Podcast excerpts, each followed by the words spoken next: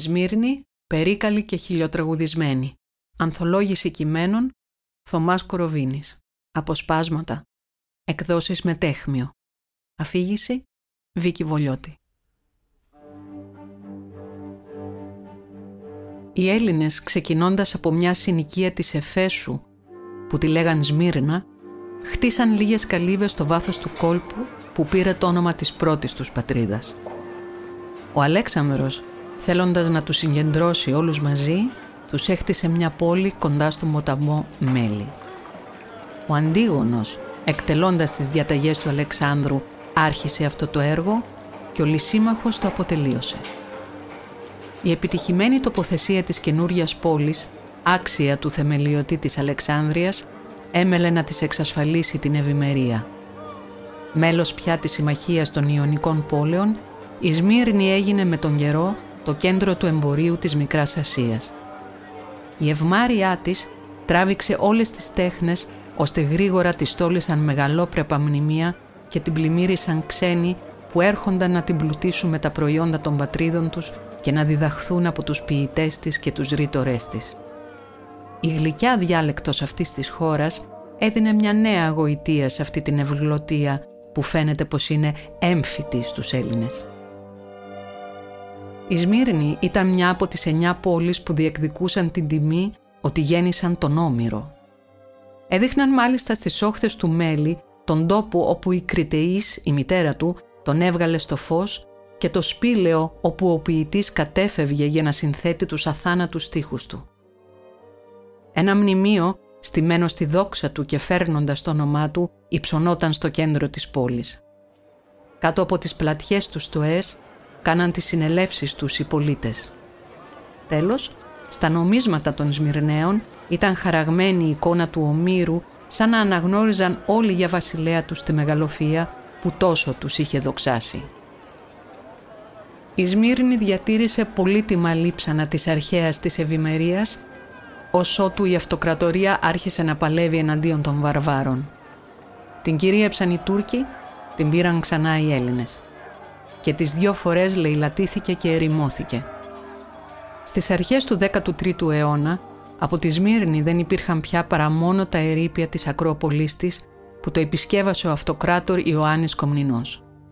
Αυτό το φρούριο δεν μπόρεσε να αντέξει στις επιθέσεις των Τούρκων που πολλές φορές το κυρίεψαν αν και τους ενοχλούσαν οι υπότες της Ρόδου. Βρίσκοντας οι υπότες μια ευνοϊκή ευκαιρία, ύψωσαν εκεί ένα φρούριο και κρατήθηκαν ως ότου ο Ταμερλάνος το κυρίεψε μέσα σε 14 μόνο μέρες, ενώ ο Βαγιαζίτ το πολιορκούσε 7 ολόκληρα χρόνια.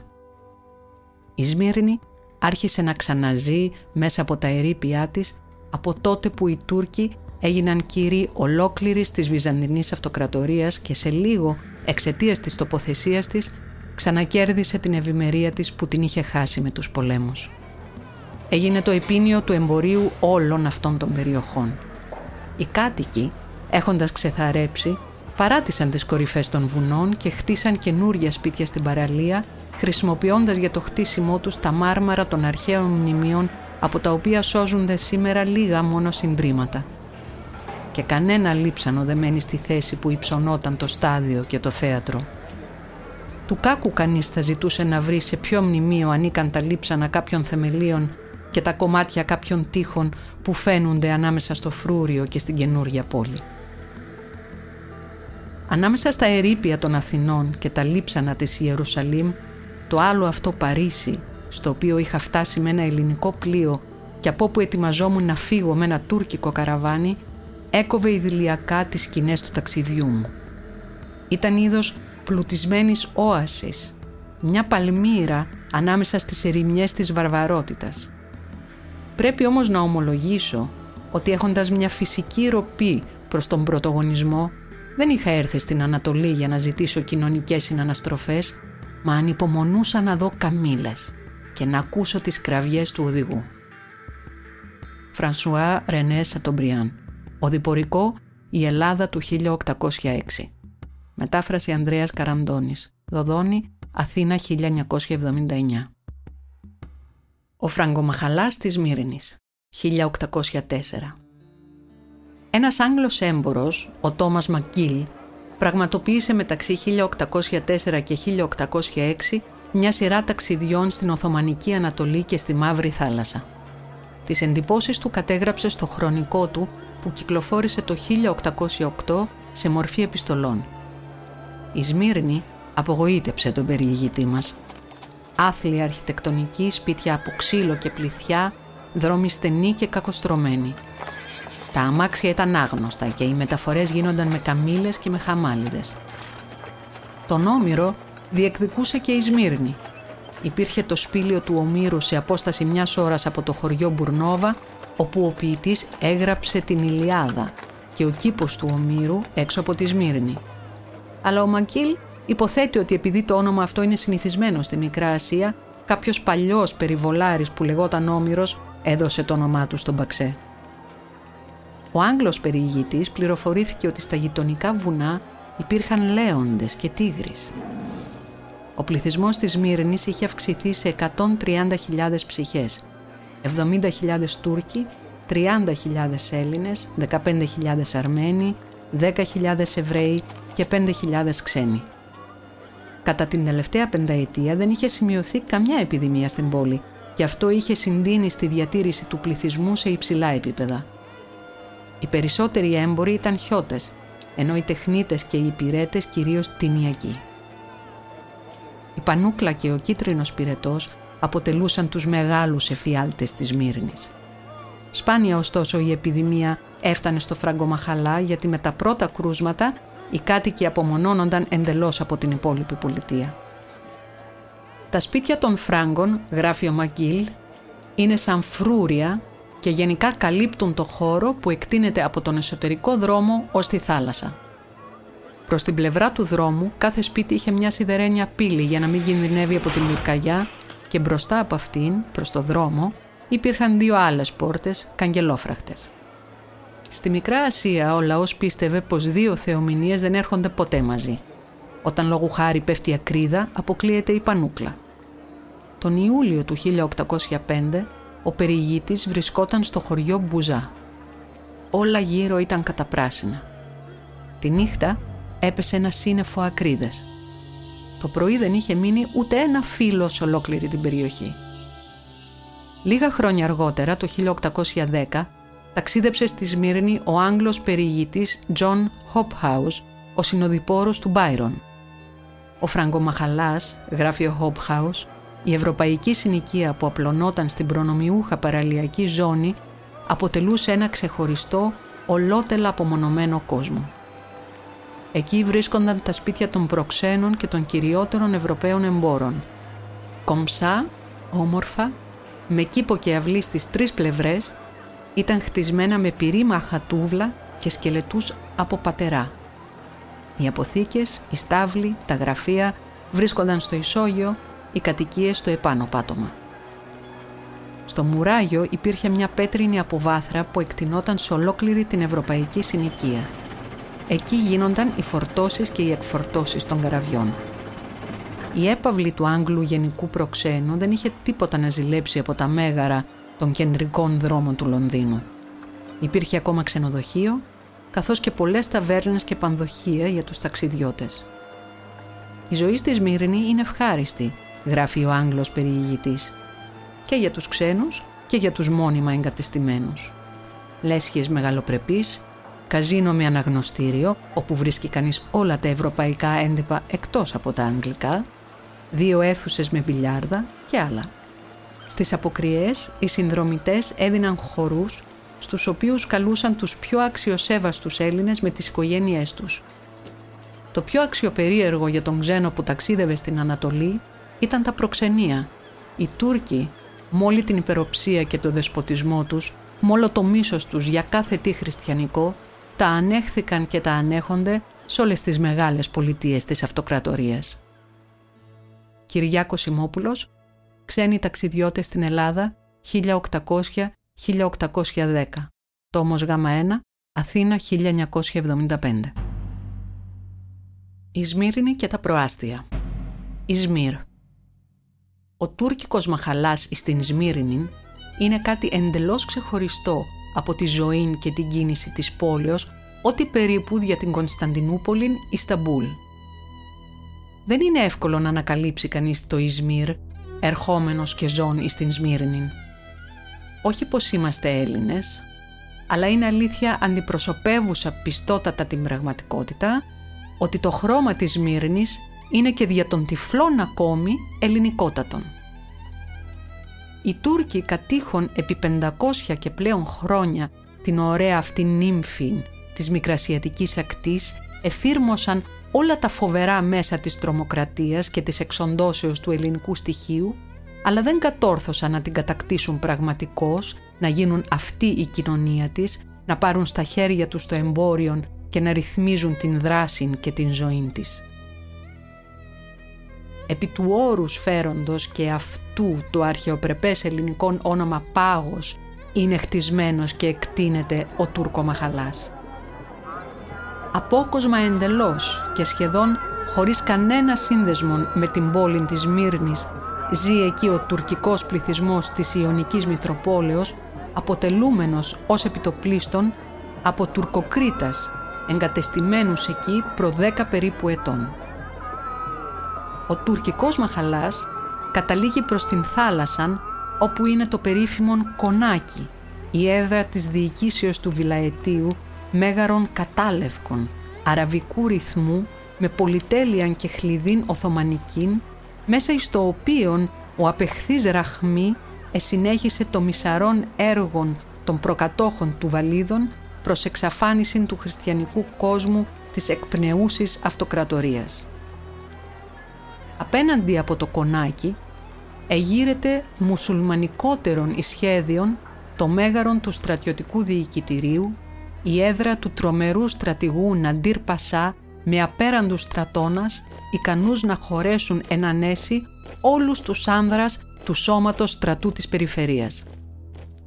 Μεταξύ των δύο αυτών νικημάτων υψούται εν είδη περιποιημένου μιναρέ το ορολόγιον, με αισθητήν την παραφωνίαν των λατινικών αριθμών εις τα σώρας του. Ολόγυρα από το ορολόγιον υπάρχει πρασινάδα περιβόλου και αναβλύζουν νερά από ένα τουρκικό συντριβάνι. Την πλατεία αυτήν οι μαρτυρικοί ομογενείς μας επρότεινον τώρα να μετονομαστεί εις κήπον του κλαθμόνος για τα χριστιανικά δάκρυα που την έχουν ποτίσει κατά τα χρόνια της κλαβιάς και τους στεναγμούς του πόνου που έχουν γεμίσει τον αέρα της. Ο μικρός ανηφορικός δρόμος που οδηγεί στο κονάκι κατά την ιδίαν επιτυχή έμπνευση θα λάβει το όνομα «Οδός Γολγοθά» ώστε να μην σβήσει ποτέ η απεσία ανάμνησης του τραγικού τοπίου.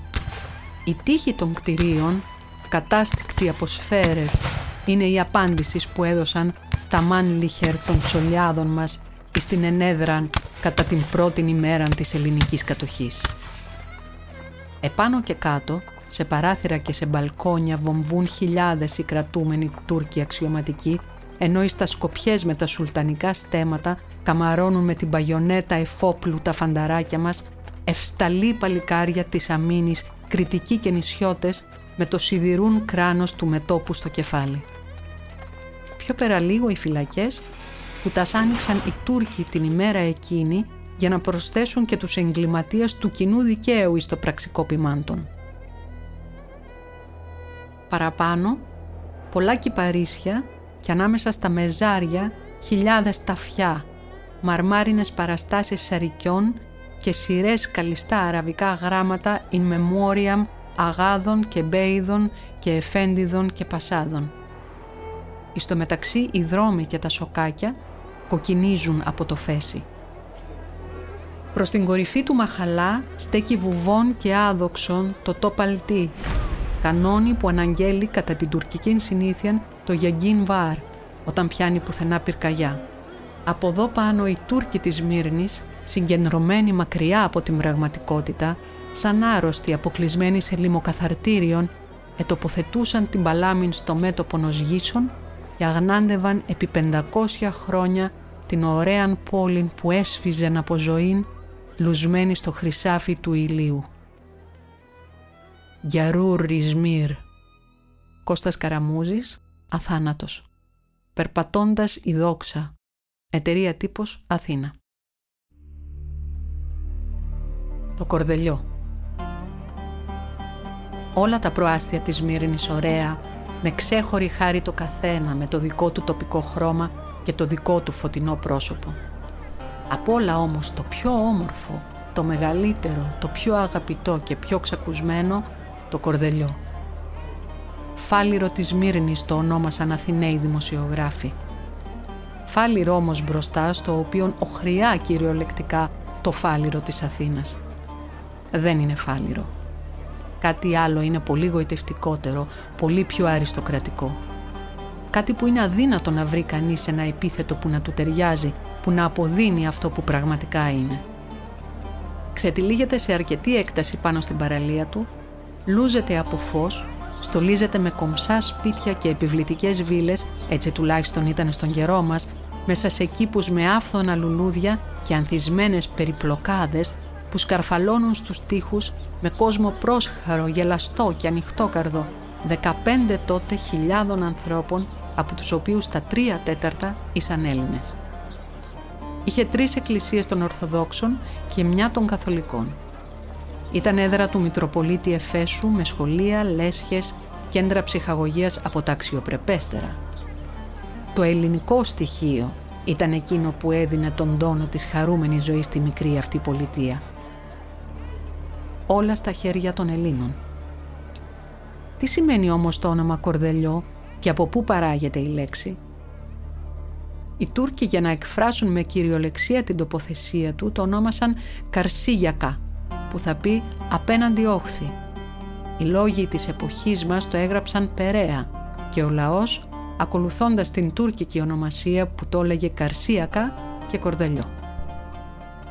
Οι καθολικοί της Μύρνης έλεγαν και εξακολουθούν ακόμη να λένε, όπως βλέπω σε μια πρόσφατη έκθεση για τη λατινική παροικία του χωριού από τον εφημέριό της, πως όπως ξέρουν από παράδοση, η λέξη κορδελιό προέρχεται από το «Cœur de Lion», το όνομα δηλαδή του Ριχάρδου του δεύτερου, του επιλεγωμένου Λεοντόκαρδου. Αυτό βέβαια είναι λάθος, γιατί ο γενναίος εκείνος βασιλιάς της Αγγλίας και αρχηγός της Τρίτης Σταυροφορίας, 1189, δεν έχει καμιά σχέση με τα μέρη αυτά από τα οποία δεν πέρασαν ποτέ τα στρατεύματά του. Η λέξη κορδελιό είναι απλή παραφθορά που δημιούργησε ο χρόνος του Κορδολέων, ονόματος μονής που υπήρχε κατά τη Βυζαντινή εποχή επάνω στις νότιες υπορίες του Σιπίλου της λεγόμενης μονής του Κορδολέοντος. Η σημερινή θέση του κορδελιού ταυτίζεται με ενορία της μονής, την ενορία του Κορδολέοντος, που αναφέρεται σε έγγραφα άλλης περιώνυμης μονής της περιοχής της Μύρνης, της μονής των Λέμβων, που ήταν ψηλότερα από τον Μπουνάρμπαση, πάνω στο Νιφντάγ, νυμφαίων όρος ή Όλυμπος. Νίκος Καραράς, Το Κορδελιό, Μικρασιατικά, τόμος 1, Αθήνα 1970-71.